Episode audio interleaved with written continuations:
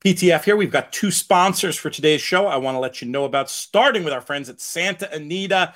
Their meet is underway. They're running Friday through Sunday. Great information available on Santa Anita. Any day you're playing the Trip Note Pros, our buddies, you can get their notes, santaanita.com. Also, terrific analysis up there. The likes of Jeff Siegel, Michelle Yu, and Frank Scatoni with his matrices. Definitely go and check that out at santaanita.com. You also might want to check out their online Showvivor contest, which is pretty cool. Uh, I believe you can still get into that late. Um, worth checking out on the Santa Anita site as well. And of course, we always plug those golden hour bets, most player friendly bets around the pick four, the double, connecting the last two races or the last four races at Golden Gate and Santa Anita. Check it out, santaanita.com.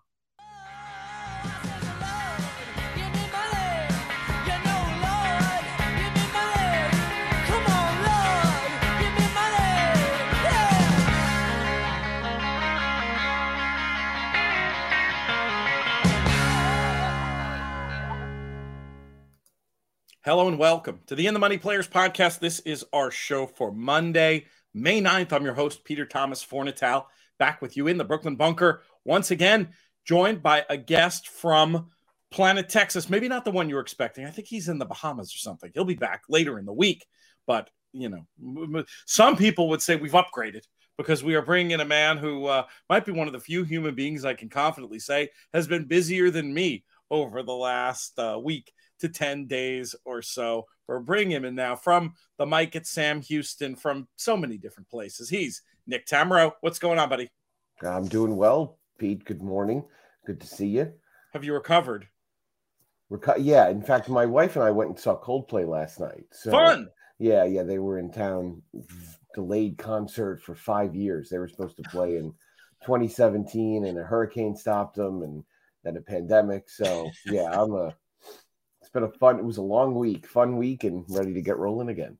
Well, let's talk about this, okay? Because now you know normally uh, you, when I'm out there in the world, just with the you know if, if I'm doing a general media appearance, I'm, I'm sticking straight with the oh what a story, anything can happen. Isn't that part of why we play the game? That that narrative, which which I truly do believe. You know, this is one of those things where I'm holding two thoughts in my head at the same time. But then there's this other part of me that I haven't been able to speak about publicly yet, but that I'm really looking forward to since we have, you know, our hardcore audience now. That, you know, I, and again, I do believe all those things are true, and we'll, we'll get into that aspect of it.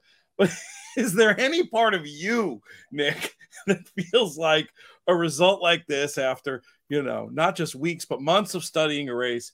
you know we try to give the best information we can out there and then something like this happens and and on any level. I mean, how small of a person am I to feel like on some level this result is an insult to the way I've spent to the way I've chosen to spend my life. oh, totally. I mean, it was like it's you know, take the the the gambling aside. I mean, look, my personal gambling wise, I was alive um, probably about as well as I ha- had been in a derby in a while. Eight different horses, five figures, you know, good good size scores, uh, modest investments. My picks had gone, pick six had gone well up to that point. Pick five had gone well. Singles hit, you know, and then for that to happen, and if you had told me ahead of time, Epicenter and Zandon are going to lock up the 316th pole. And, you know, I, I was like, all right, that's fine. If nobody else is coming, simplification was worth twice as much. I saw him on the outside. And then I was watching the race. I walked down to the jockey club at Sam Houston and uh, my mom had come out to watch it and my, my wife and daughter walked down with me from the booth and so one of the guys that i've known there in the jockey club for years was like who's that? Who's that? You know and so i saw a horse surging up the inside and i said that's the effing 21 and he turns around and he looks at me and he goes the 21 and i said yep that was the 21 and they were like there was a 21 and i said yeah there was a 21 so yeah, it's it's a very you know, I, I don't know if the hollow is not really the right word because from a gambling perspective, he was an extremely hard horse to bet, right? And and we know as as horse players that eighty to one was a dramatic underlay. He was actually far longer than that in terms of real ability to win that race. So it's tough to take, you know. And so what what it reminds you of, and, and of course, I mean, I sent off probably a million snarky, angry texts afterwards, and I'm like, I'm never betting the Derby again, blah blah blah. And so because yeah, you know, we put this race in hyper focus for so many months and and you know, leading up to it endlessly. Who do you like in the Derby? Who do you like in the Derby? It's like ask me who I like in the fifth on Friday at Belmont. right? Of course, you know, as we see from our numbers on YouTube, from the podcast downloads, from just the people that we deal with in everyday life, this is the race that captures the national attention. And and you know, yeah, to a degree, it's to probably you know, technically too much uh, as opposed to all the other good stuff that we have. But you know, you can't. Uh, they said this to Clay Sanders from Ten Strike Racing several times back and forth. You can't fight history. You can't. Right. You can't. You can't. You know, have a boxing match w- with a door. Like, there's no changing it. It is. It truly is what it is. The Derby works, right? The Derby's a time when our sport gets out of the little box that we're in the rest of the time. So you know, you can do you can do two things. And for many years on the show, we didn't really amp up the Derby coverage that much. I mean, of course, right. we did to some degree, but like now I'm just accepting the fact like this is the stuff that works. Give the people what they want. That's the business we're in. Mm-hmm. So you know I'm I'm accepting of that. And now now I'll I'll spin one for you. You can tell me what you think of. That I think there's a world in which you can argue that it's actually good for the game to have something completely impossible happen because for one thing we see maybe not like this, but we see you see all kinds of chaos. Horse racing, in so many ways, is a laboratory for chaos.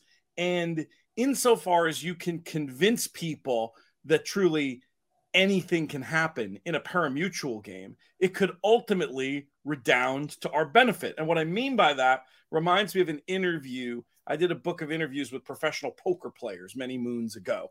And uh, one of the pro players in that book told me that rather than get upset when somebody hits a two outer on the river against her, she actually tries to flip that script in her mind and and and, and turn that around where she sees it as a good thing because she knows that money is going to eventually be flowing back to her pocket. If people are going to be playing that way, if they're going to play names, if they're going to say, I'm betting all because anything can happen. Didn't you see the Derby? If people are saying that, ultimately, it could help us out at the windows. I'm not sure if that's actually true or not, but I'm I'm I'm trying to go with it because it's a it's a much more positive spin for the day in day out horse player like you and me. Give me your analysis of that concept.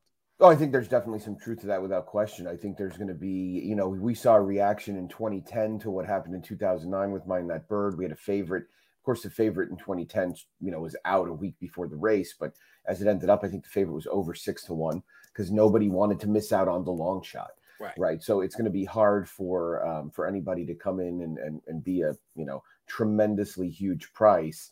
Um, it, it also, I believe, if you had used the graded earnings system, he would not have been able to get in. So you know, I don't know if that's. I don't really know if the Jeff Ruby stake should be a hundred point race, but at the same time, Churchill owns Turfway, so it's not going anywhere. Right. Um, so no, yeah, I, I, think there'll be a reaction. There'll be a, an, an overreaction in many ways. Um, it was a race run. You know, the other the other part of it is that we had just not been. And this is more into the race analysis part that we're going to get into, but we had not dealt with a race with this kind of race flow in a long time. So the pace, yeah, we predicted that the pace. This might be the year the pace returned to the Derby, having an old school sprinter like Summer is tomorrow. We had reason to believe, you know, with uh, Seemar having worked for Baffert, this wasn't the foreign horse that was going to come here with theoretical speed and walk out of the gate. This was a horse yeah, no, that was, was, going. Was going.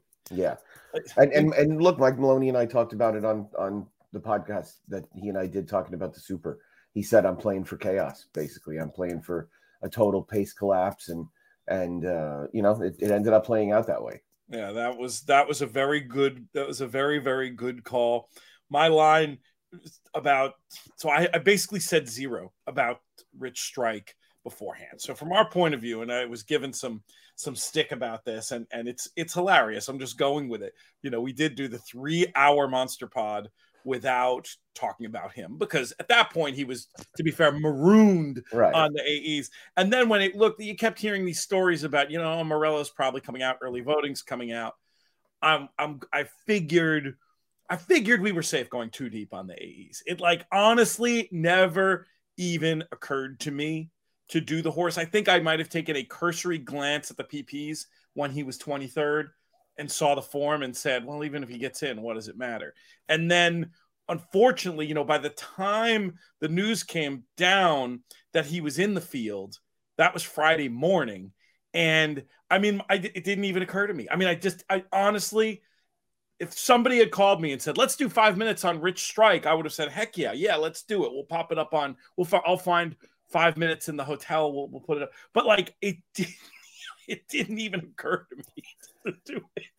And, you know, I was feeling bad about that. I was feeling bad about all those hours of coverage. Yeah, we did the whole, you know, we did two hours on at, uh, uh, for TaylorMade the other night. The horse's name didn't come up. I was feeling bad till I realized that in six and a half hours of NBC coverage, I'm pretty sure the first time the horse was mentioned was when Larry Collmus said his name inside the 16th pole. And then I felt a little bit better. Uh, as analysts, did we mess this up in any way? Did we miss anything here?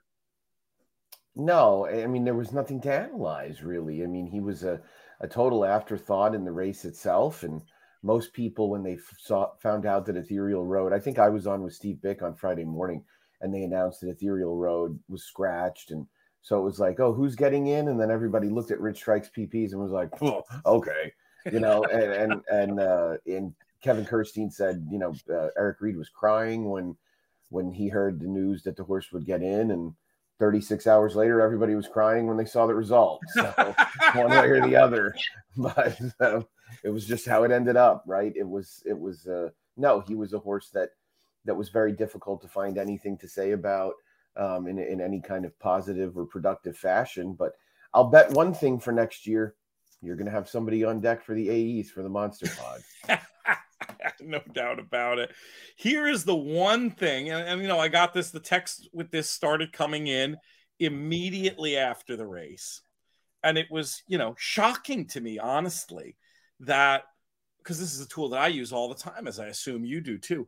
According to the Timeform US early and late numbers you know, on that on that screen where they have they rate each horse from a perspective of early and, and of late. That he actually, and, and I still I say this somehow threw up a higher late pace number by just like a point than even the established really good closers in the race. And I did see Craig Milkowski talking about this on Twitter, and he said that you know the algorithm like threw up i guess in his when he puts stuff together there you know you can it, can it can when that stuff's all just computer generated and and it will sometimes have like a series of checks and balances and it threw it up as a as a possible error but i mean it is kind of interesting if it if it wasn't the kentucky derby if it was just a race on a wednesday and i was as confident and feeling as clever that this was going to be a pace meltdown i would pretty much throw in that horse by rote if that time form metric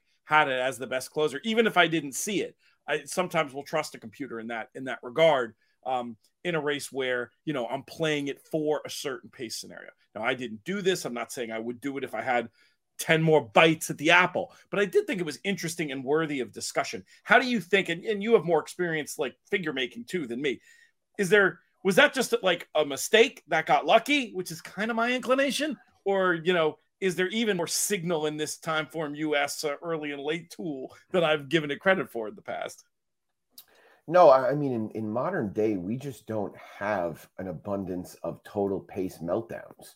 You know, they just don't happen that frequently, and they they very rarely happen on a big stage. I guess the Derby is probably a more likely scenario for it than most, given the the action packed nature of the the race itself and the size of the field. But that's why you know those would come into play if you were handicapping the race and you said to yourself, "Well, I'm playing this thing for a meltdown." By hook or by crook, I think this thing is just going to completely come apart. And let me try and get a gauge on who's finishing up best. And you still would have then probably used that as a supplemental element to your regular handicapping of the race and looked at his PPs and said, okay, man, maybe for maybe for 50 cents on there, but it's going to take a hell of a lot more than that. Um, you know, one thing I think as far as the as the conversation goes with what effect it'll have in the future, you're going to have significantly more players using all in the multi-race bets too. So those are going to become and the multi-race plays this year were paying so unbelievably well when you consider things. I mean, you had you had a four to five favorite sandwiched by two seven to one shots in the pick four, and I mean most of the pick fours were paying four figures. Yep. So you know, I think even the fifty cent varieties were up, getting close to a thousand on on a number of the horses, and I couldn't believe what the epicenter and Zandon pick fives were paying. That started off with obligatory, who was you know what seven to two, I think three to one. So yeah, they're paying unbelievably well because the field was so competitive, and so that's gonna it's gonna stay that way in the future, I would imagine as well. But yeah, I, I mean, it, it, was I did see the Timeform US uh, listings there and was like, well, there was one spot for it, and you know, there's no doubt he had been making up real ground, and maybe was a horse who ultimately, I think, pretty clearly was a horse who ultimately just needed a little extra ground. I mean, the keen ice factor too. It, it just amused me to know yeah. mean, keen ice, a horse who had you know absolutely bro- broken hearts and i always joke that there's still a mm. chalk outline of me in the paddock bar from where i literally mm. fell to the to the floor dead after he came and got american pharoah when we were up for you know an obscene score back in the 2015 uh, Travers, and then and then to have him to have Keen Ice involved in this, uh, it, it it it definitely I have to say that added to the salt in the wound kind of feeling to me. You know, years years later, generations later, Keen Ice still finding ways to stuff me in a locker. back from the back from the grave to do it. Um, not that he was in the grave, but yeah, back. You, you never can escape it. And uh, yeah, I thought uh, they crossed the wire, and I'm like, "What is this horse?" And I went and looked, and who was his sire? Ugh, you know. But um, I can imagine it wasn't a particularly happy night in Joe Sharp's house. You know. Oh yeah, you do yeah. have to feel bad for the horse. I do. You know, yeah. Claimed off of him. For those yeah. that don't know that story, horses. I mean, horses who've run in claimers have certainly had success in the in the Derby before, but to have one that's actually claimed, yeah, that's that's that's some that's some very rough stuff. Other weird little footnotes looking through. Um, his uh, his PPs. The race at Fairgrounds, you know, we, you want to talk look at this race from form terms, where he was 14 lengths to Epicenter. Do you remember who the favorite was in that race? The Gunrunner, um, I think it was at the Gunrunner Stakes. Yeah, it was the Gunrunner Stakes. Do you remember who the favorite was in that race? Yeah, it was the Rocket Rocket horse that Rocket Dog. Rocket Dog yeah. for our pals at Ten Strike Racing, who was briefly bet bet to obscene amounts uh, in the in the anti-post pool, right? Wasn't he? Wasn't that horse like fifteen to one at some point? I don't know if that was our friends or what, but I did think that was a funny footnote as well. He was much too short. I can say that. Yeah. Um, yeah, he. I'm really looking forward to Frank Fletcher considering naming a horse Houston Rocket. That's a good one. You gotta, you should, you should send that. You know, we know people who know people. We got to send that in there. You I suggested it. Okay, has he hasn't picked up on it yet? Not yet. Let's talk about Epicenter since his name just came up. I mean, I'll just say it simply: How much the best was this horse to be making the move? Not only to make that move in the hot pace. I feel like I'd say if he'd faded to fourth, I think I might be telling you how I thought Epicenter was best. And the fact that he somehow even though Zandon looked like he was going to go right by, the fact that he turned that horse away, I thought this was you know, obviously, and we'll talk more about uh, about Sonny Leon and the and the excellent ride on the winner. But I thought what Rosario was able to manage, I, I figured he was going to have to get caught up in that pace from the inside draw. And I guess you could argue to some degree he did, but he really gave that horse a very good chance and still had enough left in the lane to turn away Zandon. I mean, I was always thinking Epicenter was a very good horse, but this was actually – when we see a result like this, you, you, I'm tempted to impugn the crop as a whole, but I think that might be unfair to Epicenter. I, I think he could be way better than his paper at this point. Am I overrating him? I don't think so. I think he's I think he's really really good. Um, I, I think you know, and I kind of felt that way coming in. But you know, there's a certain Hall of Fame white-haired trainer who's not spoken of much these days, and and there was a lot of discussion 25 years ago almost 25 years ago when he lost the Triple Crown with Real Quiet. And he said afterwards, I was not nearly as disappointed as I was when Cavonnier lost the Derby in 96. And and I think I don't remember where the interview was taking place. It might have been on TVG, and somebody had said to him why, and he said because I never knew if I'd get one. You know, with Asmussen, it's got to be starting to get like that third, second place finish, and you know if they say in car racing terms, we brought the best car, he brought the best horse into the paddock. Yeah. And and it's hard to lose those races. It's hard as a bettor to lose those races. I'm sure as a horseman, it's even harder when you know you've conditioned your horse properly and and they end up getting all things considered a, a pretty solid trip um, but just in a race where the dynamics are so squarely against them and they run like that it's got to be very very hard and you know i thought he was was very gracious in defeat asmussen was and said you know now we'll hatch a plan to try and win the, the three year old title which um, he's still the favorite for um, and so I think they'll do that. But yeah, this was this was just a remarkably good effort and and and a very good ride from Joel Rosario. One of the things that all of us love about Joel is that his instincts pace wise are very good, and and he seems to have a a great understanding of how things are going in front of him and how he can react to it. And I don't know about you, but when they straightened away, I thought, oh gosh, he's going to draw off and win this thing by two or three lengths. I agree. No, I thought he was going to blow the race apart before I caught those closers coming. It, it, was a very visually impressive move, and he just, you know, based on the known form and the, the place in the race that Rosario had gotten him, it looked like um, it, it, it absolutely looked that way. I'm very curious while we're on Epicenter, what you think is going to happen. I feel like there's a, a real non-zero chance he might come back in two weeks in the Preakness. I know they haven't committed, they haven't ruled it out, but it, it doesn't it doesn't seem crazy to me for him to come back. He's going to be so sharp. You know, you win a race like that, and it's shaping up to be an, an interesting field. The kind of thing that I think between the Herculean effort in the Derby, you come back and win another Triple Crown race. Eh, that feels like the way to start your campaign to be three year old of the year. What do you think the odds of that happening are? What would you advise if you were brought in as a racing manager advisor for the team associated with Epicenter? We'd be eating crab cakes.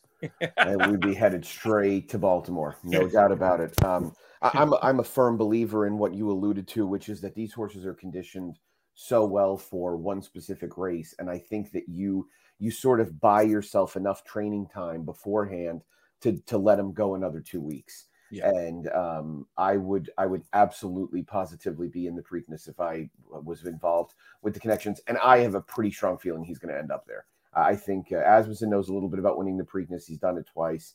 And, um, and and he did it once with a horse that, of course, he just took over the training for and brought back in 15 days. And Curlin was a Curlin was probably a fair comparison to Epicenter from the standpoint of what he had done that year. I mean, Epicenter's actually got some bottom to him mean, he ran in every race on the Fairgrounds Trail, plus the Gun Runner, which was right before the first of January. So he has some foundation. You you if he, if they're trying to do what Asmussen said, which is win the Eclipse, you've got to win one of the next two classics.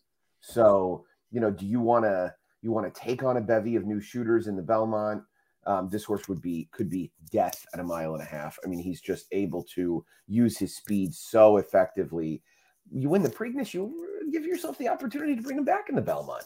Yeah. You know, Asmussen campaign Curlin through all three legs of the Triple Crown still found a way to win the Breeders' Cup Classic. So I'm not comparing Epicenter to Curlin at this point, but um, I think he'll be in Baltimore.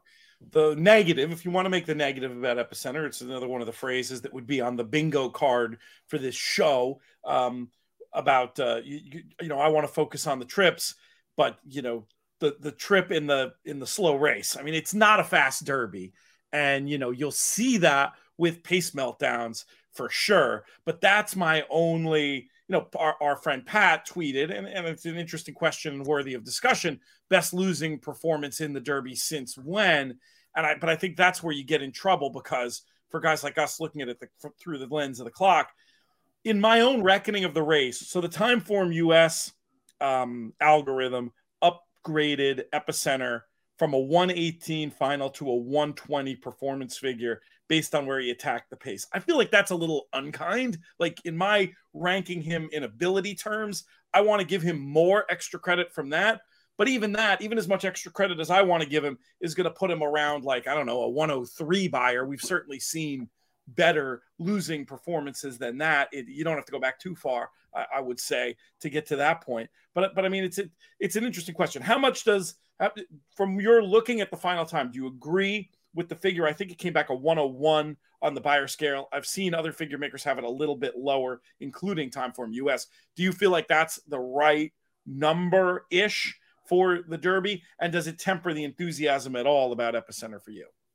I mean, it's it's race run at such an extreme pace. It's very hard to to take a final time figure and and let it fully capture what went on.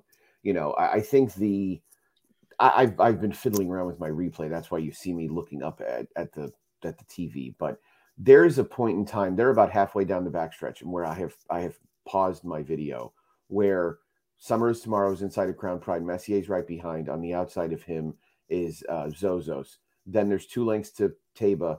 On the outside of him is Cyberknife. Epicenter's on the rail about four lengths off the lead. Charge on the outside. That is a group of eight horses. Seven of them finished 11th or worse. One didn't, right? Go back a length and a half and you have Smile Happy. He actually finished pretty well. He actually ran very well um, and, and probably has a, a derby of some sort around the country with his name on it. Then inside of him, you have Zandon, who of course finished third. Outside of him, you have Pioneer of Medina, who finished, I think, 19th. You have White Abarrio on the outside. The point being, this pace was brutal. It, is it, was impossible for anybody to stay with it. So final time figure, yeah, it's tough to adjust for that. I, thought that, and I mean, Craig's stuff I think is precise. Um, I think it also depends on the intervals of the race when the horses are running. You know, are, were you really pushing it? Were you really making an aggressive move into the pace where the pace was still strong, or were they starting to decelerate at that point in time? I felt like between Epicenter and Zandon, Epicenter moved maybe at some of the wrong times um, through no fault of his own or his riders, but it was just that he needed to move at that point, and that was when they were all moving. Yeah. So in front of him, and and to get that position. So yeah, I don't. I think the no trips and slow races applies to anybody who was coming from off the pace that may have encountered some kind of traffic. At that point, I, I don't care if you you know I don't. There is going to be discussion about Mo Donegal before the Belmont, and oh he was wide and he was this and that. I'm not making excuses for horses that got that set up. No, sir. I'm also happy to report that Adelphi Racing Club are back in the fold. This is a unique racing partnership that provides the best of both worlds individual ownership where you're having a real stake, plus the partnership experience, lots of interactive content on the Adelphi horses. They do a great job, and they've still got limited shares left in a couple of runners getting ready to debut, including this New York bred by Laoban Gem Mint Tin, and also the Tapwrit colt we've been talking about for a while, whose name is Magistrate. We've got uh, Magistrate going to be heading to Christophe Clement, and Gem Mint 10 is going to be heading to Ray Handal, who we've had on the airwaves a bunch of times. Join the club. Lots of ways to get in touch. AdelphiRacing.com. You can hit up Matt at AdelphiRacing.com. Follow on social at Adelphi underscore racing, Twitter at Adelphi Club. Going to be hearing a lot more and uh, very happy. I'm not just somebody who reads ads for Adelphi Racing, I'm also a client. That's interesting. No, I, I think you make some great points. And I would say, of the two scenarios, I mean, the epicenter move, it's interesting. Depending on which type of chart you look at, it, it can look on the Timeform US chart, it actually, you, to me, it just illustrates it so well. Where you see in the in the third call in that chart line, he's made the lead, and you see coded red, of course, throughout. He was moving into a very mm-hmm. fast part of that race, whereas those, those those closers coming later, we're getting a much more optimal, getting a much more optimal setup. And I agree. I don't blame Rosario for that at all a couple other things about uh, and i do want i do feel like i know it's been covered elsewhere but i do want to talk about the ride and the winner too. That would be a host fail to not get that one in there. But i did have a reaction. So you were smarter than me. You knew you knew it was the 21 coming up. My first glance like watching live in the gray of a, the gray light of churchill i saw the two first. And for a second i thought it was happy jack in the lane. Just i thought white saddle towel too. I just you know just just for just for half a second, which I actually would have been you know no less surprised my everything else i've said about chaos and this and that would would have completely uh completely applied to uh to happy jack i i, I was talking to doug o'neill we did the bottle signing for the trf over at uh, Louisville Stoneware Company, and you know he in his own assessment of the horse described him as a as a hundred to one shot. So so there you go. But um, I then had a, a as I was steaming, I was like, wait a second, the best closer wins with an inside trip, and you're telling me it's not Mo Donegal? Like, how did that happen? And then I was wondering, I was concocting a theory of, oh, was it was it a young, hungry jock willing to make a move inside where a more experienced rider, you know, wanted to d- didn't want to deal with all that, didn't want to deal with all the attendant difficulty of trying to weave the way inside. But as I watched the replay, I cannot fault Irad really on Mo Donegal. It was, I mean, there was at the time when he could have theoretically followed Rich Strike it was just kind of a wall. I thought, and, and you tell me what you think, Nick, but I thought there was just a wall in front of him, and he, I, I feel like he was all in with no outs and had to and had to kind of swing and do what he did at this point. It just, it just didn't work out for him, and ground lost people are going to upgrade that horse immensely. And I'm not saying he can't win a big race, but he, yeah, I mean, to me, Epicenter is so by far the horse you want to take out of it with the tactical speed, as opposed to Mo Donegal, who's always going to need. I think he is always going to need that kind of setup help. What did you think of? Uh, what did you? Let's let's start with Mo Donegal since that's where I am. Just in terms of Irad, did he make any mistakes there? No, you know the the point in time that I was referencing a moment ago, where I paused my my replay um, that's when Sonny Leon decided with Rich Strike, okay, I'm going to shove and and get into this. And and at that point, um, Irad was a little outmoved, and he had to wait. And and you know, he who hesitates waits. So he ended up making a wide move then as Barber Road went by him. The the problem that you run into is that when you're going to cover that much ground in a race like this at Churchill, I mean, they really have to come back to you. And I don't think Center and Zandon came back them. You know, I think the closers that had gotten that great setup just went and one of them went and got them. Um, they were decelerating, of course. It's a dirt race, so everybody's decelerating in the final quarter mile. And I think that losing that extra ground probably hurt. You know, the the charge against Mo at this point is that you know Mo won a Remsen that was a rodeo down the stretch and then he won the Wood Memorial with an absolutely perfect trip up the rail where he was all out to catch a third time target. So you know he's he's just he sort of is what he is, right? I mean he's a, he's a, some excellent fit for the Belmont. Um, maybe if he can get the kind of trip that he did in the Remsen, but not the kind of trip that he did in the Kentucky Derby. It's he is he is you don't win the Derby from you don't win the Belmont from back where he did. And I know there was egg on my face after Sir Winston won in 2019. You want to talk about a phenomenal Joel Rosario ride? There's another one, but um, that's a different different topic. So the way the track was playing did not hurt oh that horse one bit. Get him to the rail the whole way around. There are dead last closers, incredible. Yeah. So um, you know, this is it, it was uh, the performance by Mo Donegal. I mean. If you bet Mo Donegal and somebody told you ahead of time they're going to go 45 and one, you would have gotten very, very excited. So it kind of felt his his effort kind of feels like much ado about nothing in a way. So I would say that you know he probably looms a contender. I think Pletcher basically said straight to Belmont. Todd has a Todd doesn't run horses in the Preakness, so um, yeah, he'll be you know he'll be single digits. I would imagine, depending on what happens over the next few weeks.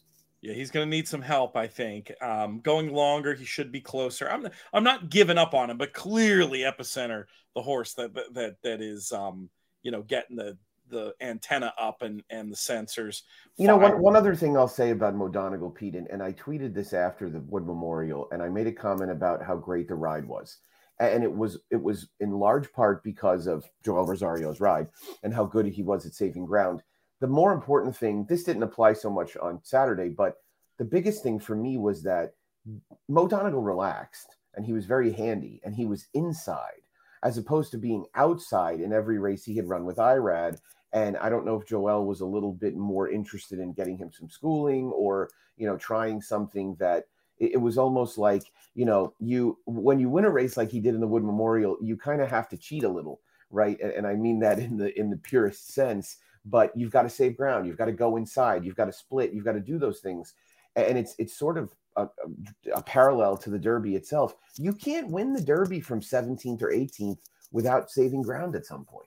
Mm. You've got to get that split. You know, you've got to get that path. You think about some of the incredible off the pace derby rides over the years, and and Giacomo, you know, Mike Smith rolled Yahtzee every time he made a move, right? It opened up and and he got through. And even Orb got Orb accelerated so fast while he was wide that he I think he got a split a little bit earlier in the race. Fusaichi Pegasus came up the rail at one point before angling out. You you have to get bold. And Sonny Leon was bold. Yeah, it was incredible. And I, I mean, it does make a point that a lot of us make about how the, the talent in jocks rooms is not limited to the, uh, the, the the top rooms in the country mm-hmm. that we think of. I mean, nobody nobody could have done better on him. And, and I mean, I think you just nailed it. It, it there is there is something bold about. Uh, about that, especially that initial move that he makes, and fortune favors the bold how impressed were you with this ride all in all we should bring it back to the winner in our last couple minutes here almost in awe of, of how good it was. You know the the instincts coming past the quarter pole to understand that um, okay they're probably going to fan out in front of me because i'm looking at a lot of tired flanks. And so he held his position and and didn't allow his his horse to come off the inside even more and then potentially get stuck in traffic. You know one of the one of the interesting things about derbies and i remember one of the one of the biggest influences that I've had in terms of helping me understand a lot about race flow. I was talking to about the Derby in 2010, and so the point was made to me about Icebox that when Icebox briefly got held up at the quarter pole and it looked like he steadied an altered course, it actually was a good thing because when when a race is collapsing, you can't necessarily get to where you're going to as fast, but it collapses generally in stages. It's not like all of them stop and everybody from off the pace runs by and then starts battling. So you want to be able to produce the last run in a pace collapsed race. And that's exactly what Rich Strike did. He and so everybody, you know, and I love the general public and stuff that are talking about the comeback and the rally and all that stuff. And the drone shot's great. And and so what what it illustrated was that when the last run needed to be produced, Rich Strike had saved the most ground, which meant that he had the most energy he also was in a more forward position than the other closers. I mean, if you're looking at this shot inside the 16 pole, the closers at this point are he, Tawny Port, Simplification, Mo Donegal, and Barber Road. Barber Road and Mo Donegal went around Central Avenue on the turn, and um, and Simplification was just not coming with the same gusto. He was a little closer to the pace than they had been. So, what made the difference? The ride. The ride that Sonny Leon gave Rich Strike 110% made the difference. The saving ground, the um, the splits when he got them, and he did get into some traffic. You know, Mo Donegal's run was never stopped. It was never. He was always able to produce it. He just didn't have the same finishing kick. Whereas Rich Strike did wait, and they went in went inside. You know, before ending up kind of altering course a little bit mid stretch. You know, you see him sort of barreling into the horse that's tiring in front of him, and he he's definitely maneuvered to the outside of that one and just finished it up. Yeah, I, I will admit I knew very little about Sonny Leon before, but I'm a fan. and, and, and, I think to your point, one other thing to your point is that I agree. The talent in Jock's room is often there is hardly a disparity. The only difference is the really good and the really bad. The really bad riders make themselves known, and the really good ones do too. But everybody else is generally very, especially in a race like this, they're comparable in ability. You know, these are the best horses of that generation. It's the, the most of the best trainers, and in almost all cases, the best riders. I told you I was going to let you out of here now. Basically. Yeah, we're doing we're, we're on a roll. Let's let's go though a little bit more, if you would, because we need to talk a little bit more about how we evaluate Zandon from here. And I, I wouldn't mind. We've talked about simplification in terms of the ride, but I also wouldn't mind to hear what you think about his prospects going forward. He's a horse that I would run back in the Preakness as well, um, which is probably unlikely. But I, the only reason I say that is he gives no indication he's a Belmont horse. So you want to give this horse one, you want to give him one more shot to get to the head of the class in terms of the uh, uh, of the uh, three year old Eclipse. And I think the best opportunity to do that is to win one of the next two. So I think his pedigree caught up to him a little bit. Um, I don't blame anyone whose idea it was to put him in a forward spot because it's very hard to play for a meltdown. You know, it's very hard to play for a collapse. And if you have a horse like that who you believe is good, you you sit back there in in you know 12th 13th 14th and, and you say to yourself well you know what they'll come back to me when they haven't come back to you in nine years right. then eh, you know it's it's a hard thing to do so i don't blame the connections one bit for wanting to be a little bit more forward um, flavien prat seems like a guy that that likes to play things kind of fast and loose with the pace he'll he might be forward when you expect him to come from way off of it and he might be way off of it when you think he's got a horse with tactical speed. So um, I, I, think his instincts with this horse were very good, and I thought he ran very well. You know, he did he hang a little bit? Yes, he hung a little bit. Epicenter also dug in a little bit, but um, you know, you you sort it sort of run raises the question if he didn't get by Epicenter on Saturday with that happening before, is he ever getting by Epicenter at this stage of the game? And I, I think there's a little bit of a worry about that. Yeah. But um, but you know, it, having having used him and having having expected a good effort, no excuse. You know, he ran well. He looks like one of the better horses in the crop, and I'm pretty sure there's a grade one. It the challenge now for his connections becomes obviously Chad Brown is, is going to be looking for Jack Christopher to get in the mix with big, you know, grade one staples towards the end of the year, and those two are probably going to have to knock heads at some point. I think you make a, the key point about the distance, and, and I say that just because not because he ran poorly, but you just nailed it. He is supposed to go by epicenter yeah. there, and the fact that he didn't shows me that extra eighth of a mile just is probably not his friend. Look for him on the cutback, but yeah, it's going to be tricky with um. I mean, obviously, it's different ownership groups, so it's it's not impossible to right. turn the Preakness, but it just doesn't feel very Chad Brownie for him to do that at all. So I would be pretty stunned. Though I guess he is under consideration for the race in theory, anyway. Yeah, eh, he I, he is apparently, according to the Preakness uh, uh, notes media team. But the only thing I think might be, I wonder how many of these guys that especially uh, cook up two race campaigns for their horses prior to the Derby are thinking to themselves, okay, let me have in the back of my mind that you know, hopefully, I'm going to be conditioning this horse for a return in two weeks to, to run in the next leg. So I think there could have been some consideration for that given by Chad, which would obviously help his uh, his cause.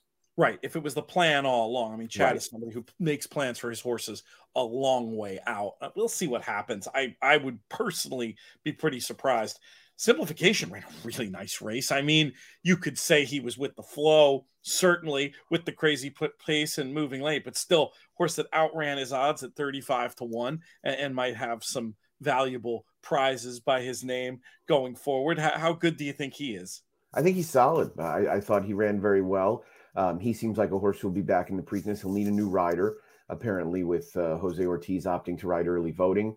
And um, but he looks like a horse who's probably you know, got some decent races on his name as well. Maybe not a grade one, but I thought he took his game on the road pretty well and and ran the best of the three Florida Derby horses. That would have been a good prop bet itself too, is who was going to run best from that prep, and and it likely would have favorite would have probably been Charge It, who um, you know he ran poorly, and White Abarrio ran poorly, and so they're both off to you know look at races later in the year. Whereas Simplification, I thought ran very well and showed that he's a horse with some real talent is Charge It interesting as a potential Belmont horse? Um, I know this was not a good effort, but just based on his pedigree, the speed that he'd shown in the past, he can you can conjure trip excuses for him. It certainly wasn't what you would have wanted to to see.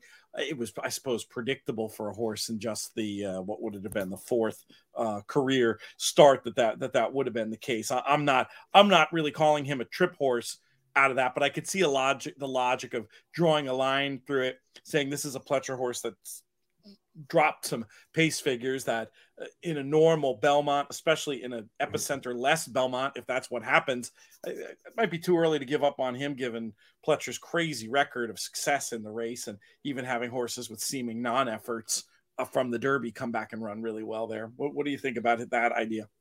Yeah, I, I, think I think it's fair. Um, the only question at this point is: Is Charge It really any good? you know, it, it, that's that's kind of the worry. And we knew Palace Malice was at least a decent horse. Kind of felt like Tapwrit was okay. He had won a couple of races along the way.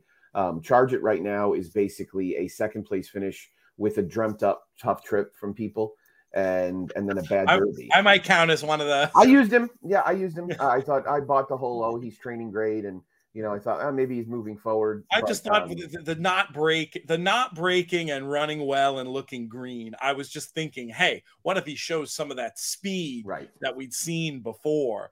So, but no, yeah, I, thought, I, I thought the same thing. I, I, I drank the Kool Aid. Those are kind of horses I usually throw out, but um, I used them and and you know, I thought my I thought I was so clever getting alive in my Oaks Derby pick Oaks Derby doubles to the horses that are were going to be prices, and I didn't have to worry about betting any long shots like Tawny Sport and Charge It and Cyberknife and uh, Crown Pride, and uh, yeah, you look back at the form of the races, I suppose we're not really surprised. And, you know, putting aside what Secret Oath accomplished, I think that's kind of a different deal. Can't really say I'm surprised with the Arkansas Derby form not standing up. Right. Are you surprised at how terrible the Santa Anita Derby form looks coming out of the Kentucky Derby? I'm not shocked. Um, I didn't use Taiba for a nickel, so I, I, I didn't want. And the problem with Taiba was that he was a horse who had such a good trip in the Santa Anita Derby, and you knew he wasn't going to get it here because it's tough to to simulate a Derby trip in a, in a five or six horse field, especially when you've got a runaway speed horse that's getting attended to by his stablemate um, that you then have to run down. So Messier, you obviously can use and can find an excuse for. See, the mistake that Messier's connections to me are making is that they're thinking he ran poorly. He didn't run poorly. He ran poorly. Well, and if you believe he ran poorly, he ran poorly because of the way the race played out. If he was my horse, 100% to Baltimore. I mean, he he would become very interesting as long as he's okay physically. But he would become very interesting to me in a in, in a race that I mean, the Preakness could go 46 flat, right? And it's it's a decidedly slower pace than the Derby.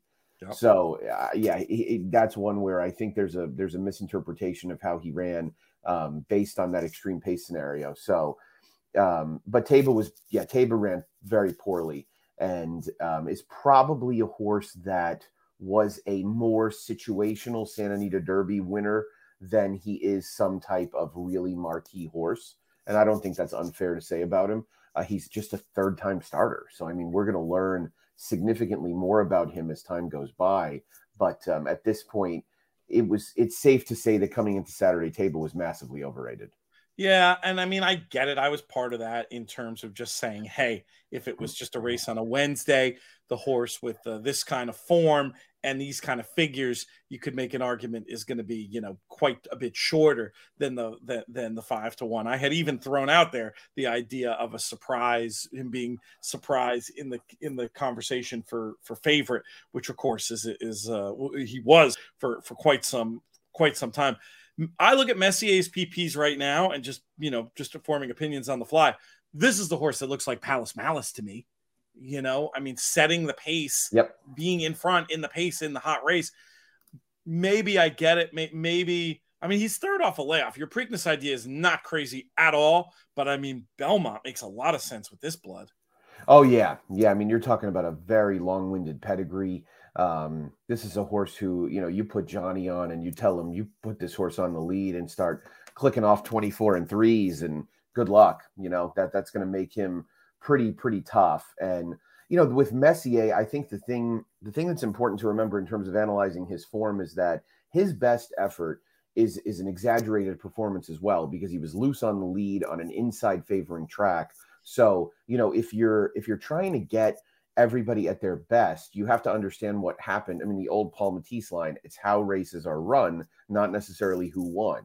And so, you know, understanding a little bit more about that, you get into a scenario where um, you you probably take a more realistic approach to exactly who he is, as opposed to just saying, "Oh God, well, I mean, he's a horse that can get a hundred plus Beyer. A lot of horses can get better Beyer figures when they're loose on the lead, especially on a surface that that might be kind to inside types. Yes, I agree that the the race now three back, absolutely flattered by setup and, and track. But I'm not. I'm I'm also with you. I the the the final figure doesn't t- tell you anything about this horse's ability. Now, this ownership group, and I won't use the nickname because I'm so sorry if uh, Peter Parker or, or if Tony Stark or Peter Parker aren't involved. It ain't the Avengers, folks. But so interested in the stallion operation, Belmont less sexy race from a stallion making point of view. I wonder if that's going to affect how they uh, how they campaign this horse. Uh, well, that's possible. Yeah, Belmont is less sexy than the Preakness. I, I, I know little to, about breeding. I think to breeders, there's uh, there there's like a little bit in the back of the head that 12 furlongs to some people in that business, winning at 12 furlongs is, is of less interest uh, simply because it in their mind, and I don't think this is fair, but I think there's just like a stereotype in the business that the the longer distance uh, can indicate a slower horse, which you know shouldn't really apply to Messier though, because you've already got a horse that was a grade one winner at two. So just putting a grade one up at three, like that, that it probably it probably isn't an anti thing for Messier, but I do worry that it like sometimes sticks in the back of people's heads in the, in that context. Yeah, you know, and and I think that's quite possible. I think that ownership group is probably also realizing that having three horses that get marquee stud deals in one crop was probably the exception rather than the rule. It like they did in their first go round, and so um, it definitely led to a significant amount of, of copycatting from people of trying to put together groups and and you know I think finding good two year olds, especially in yearling sales that go on to blossom as three year olds, is really hard. And they happen to use a trainer who's done a, a, remarkably good job of it over the years. So um, I could see it. You know, one thing I, I don't I don't want to be too cheeky about this because I, I find it that the man is in an incredibly tough position. But since Taiba won the Santa Anita Derby, the horses that went from Bob Baffert to Tim Yakteen, they've not run well. Right. McLaren Vale the other day in an allowance race ran very poorly. Doppelganger ran very poorly in the Pat Day Mile. Um, Messier, I, I, I don't want to say he ran very poorly. Um, he didn't really run the race that we expected, um, and he did finish 15th. So somebody would say, well, how well could he have run? But um, it's it's something to it's something to think about yeah. because you know none of us could quantify what it meant that these horses were going to Yakteen or they weren't with Baffert anymore, et cetera, et cetera. But you know, it's not insignificant at this point. No, when you and that's something Mike Maloney and I have talked about. I don't think it actually made it into the book, but he actually made the point back then when the the, the the, trend that happens early when horses get switched to a new barn en masse like that that very often you'll find signal in what happens with the first of them. Now, this picture got clouded because of how well Taiba and Messier ran in the Santa Anita Derby, but now that that race is looking like questionable form, I think it's a valid concern. As for Taiba, I you know I did have the back of this was a hold two thoughts in my mind. Horse two, on one hand, respecting the brilliance and what the speed figures were telling me. On the other hand, you know sometimes the owner picked the spot doesn't if it doesn't catch up with them on the day, it catches up with them on the next day. You know, there's a reason why all the horsemen associated with the beast uh, were questioning the idea of running in the Santa Anita Derby. Now, I don't know if that was had to do with a physical concern or a mental concern, but I mean, I can't say that it's any surprise at all to see him. I mean, I'm just going to say it. I mean, he just bombed out. I mean, he just he just looked terrible. Like you can conjure an excuse for Messier because of the extreme pace situation. I mean, Taiba just didn't look didn't look ready for his close up, right? Right. Yeah. He he. I was actually just looking at his PP line. He finished twelfth and was really never within three lengths. So it was a pretty pretty poor performance. Might not be a popular opinion. He'd be a cutback for me if I was uh, was his connections. I'd be looking at the Woody Stephens, and you know, you you then can use that as a springboard to getting back into the graded stake mix down the line. Um, he'd be a horse that maybe I'd look at the Dwyer and route to going long again. But I, I think that the Santa Anita Derby win was probably more of the exception to the rule for him as well. We didn't really land on what we think is next for simplification, did we? I mean, he is going to the Preakness as far as what I've read. Okay, he is going to go. Okay, you yeah. did say that. That's right. So yeah, that'll be that'll be interesting to see how he does sharp back in that uh, back in that spot. Any others that you want to touch on before we before we, we wrap things up? Barber Road, a horse who you know I, I question the the form of the Arkansas Derby, somebody could say, well, you know what? He didn't run too badly. And he didn't run too badly. But I think the coolest thing about him is he's just a real trier. And I feel like he might need some class relief. But this is another horse that I that I look at and I see some some other derbies with far-flung states uh, perhaps attached to because he's just a really cool horse and a trier and the kind of horse that you'd love to own and the kind of horse that as a racing fan if you don't respect i can't really help you you know what i mean he just he gives it his all yeah, you kind of feel like maybe he's the type that if he stays decent enough and the crop sort of switches around in terms of who's at the top, you know, we think about all those years like 16, 17, 18, 18 Justify went by the wayside, but in 16 and 17, the best horses in the crop, I mean, they completely flipped from this time until the end of the year, mainly because Bob Baffert had something in the barn that he was about to unleash. Right. So, you know, you wonder if maybe is the type that can just stick around and maybe there's something with his name on it for that reason alone. So, um, you know, he's always going to give up a lot with his style. So that he will he will seduce some in in the Belmont, and they'll say, "Oh, you know, he's just going to run all day." And guess what? They all get the 12 furlongs. some faster than others. So cool horse. I mean, I'll always root for Reylu, and and um, I, I hope he gets an opportunity to win a big race. But um, he he generally in dirt racing he gives up a lot with that deep closing style. And you know the other thing is I don't I don't exactly this is the second race in a row where he's gotten a pretty strong pace to run into, and he's gotten a little wobbly late. So I don't know if maybe he wants to go a little bit shorter. So you know what you're alluding to, some of those mile and an eighth races, thinking like Ohio Derby, West Virginia Derby, things like that, Indiana Derby, those are probably a little bit more his speed. Yeah, and if they get pace, if there's pace in them, I could see him right. coming rolling down.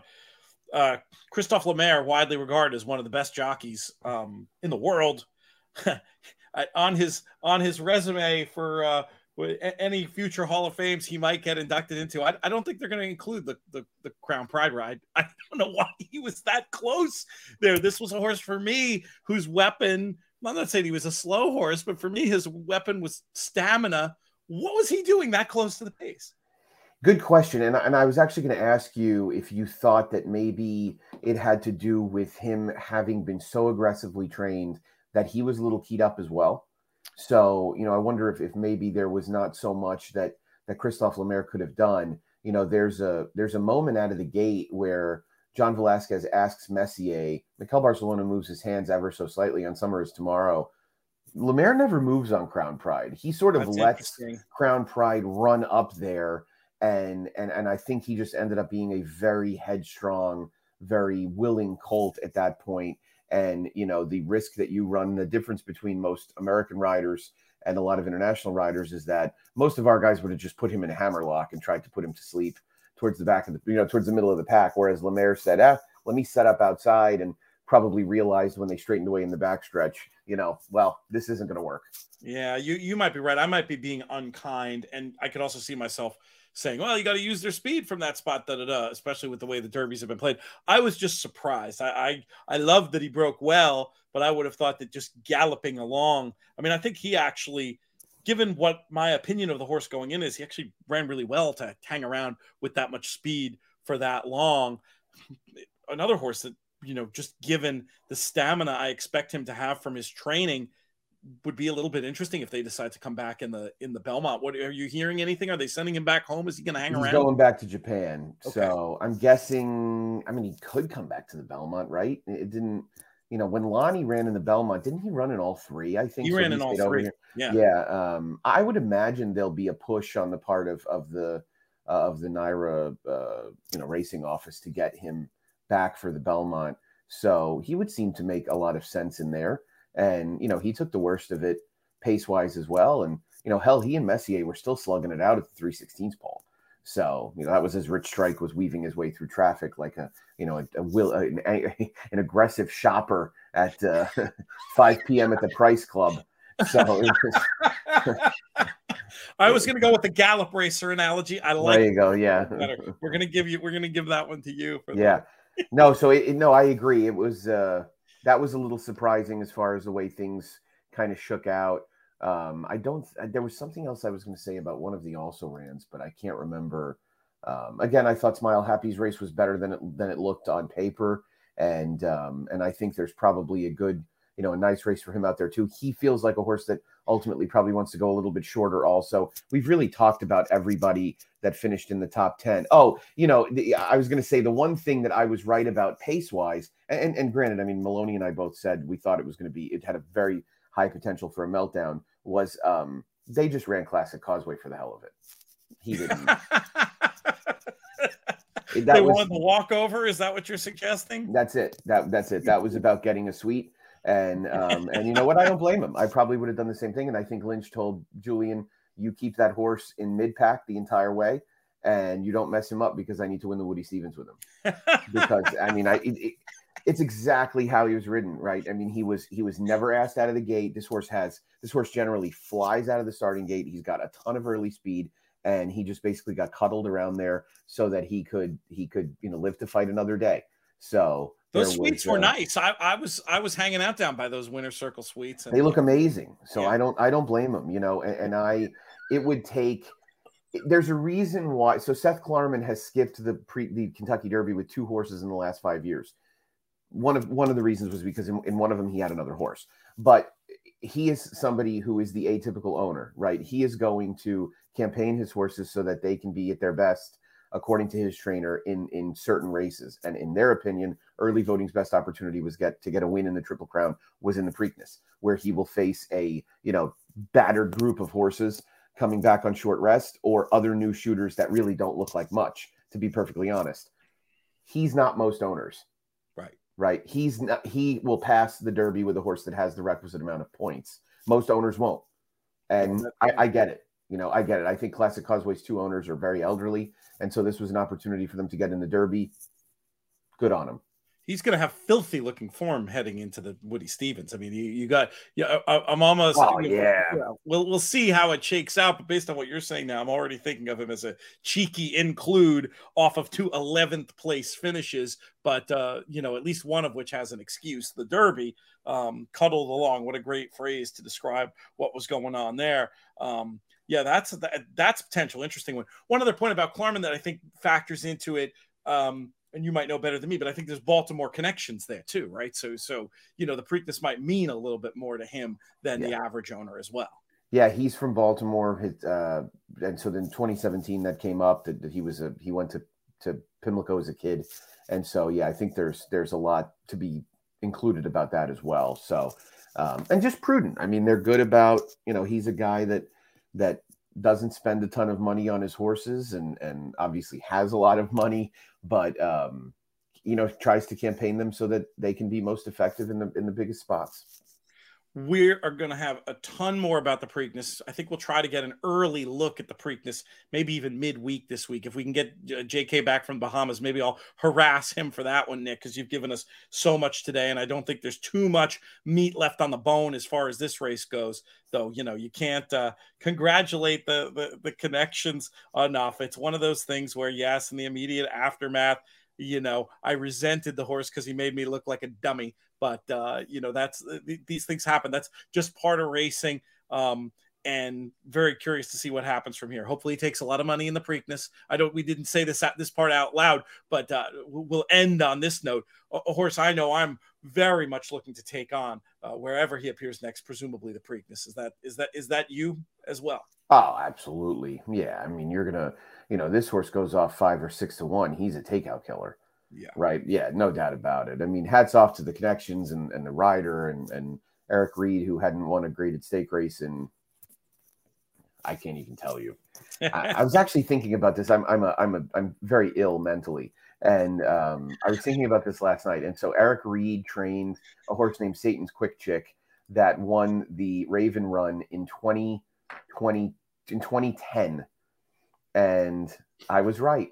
That was his last graded stake winner. Wow, that's yeah. unbelievable. Yeah, came up the rail to win the Raven Run at like 18 or 20 to 1 and and I was uh probably like one stage above broke because I was 25 years old or something.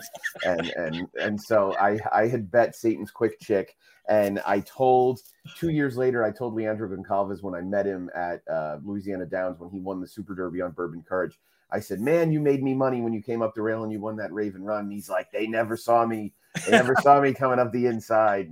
And so uh, it was great. It was a fun moment. But that was Eric Reed's last. That was Eric Reed's only other graded stake winner. Unbelievable. Yeah. Speaking of sneaking up the uh, up the inside, I can only imagine the riders. You got that I can right, only yeah. imagine Rosario's reaction. I mean, collectively, the other 13 are going to get together and they're going to say, look, this SOB might beat us again, but he sure as hell ain't going to save ground the whole way around. Right? it's going to be a fun couple of weeks. Looking forward to it. We'll have it all covered for you here on the network. Get more. Uh, we have our free newsletter in the moneypodcast.com slash email. And then, of course, we're keeping the plus thing rolling. Boy, we got some great comments and some some happy customers. Uh, one guy, though, one guy, Nick, very unhappy. He, he sent me uh, a, a personal email after the result of the Derby, and it said, uh, he he was unsubscribing and he said goodbye jerks. Only he didn't say jerks. Anyway, it amused me to no end. Oh, did he use an anatomical part that um, he did. In okay, fact. okay, good. did, Well, in fact. So yeah, one one you know who, you know who I, I think who he was referring to was my two guests, Marshall Gramm and Mike Maloney, who are probably like one in one A of nice guys in racing, right? Yeah. Oh, that's amazing. Yeah. Well, you know, 499 satisfied customers, and then that, and then the one guy. Um, too funny. All right, thank you, my friend. Really appreciate your time You today, bet, absolutely. and we will be back at it very soon.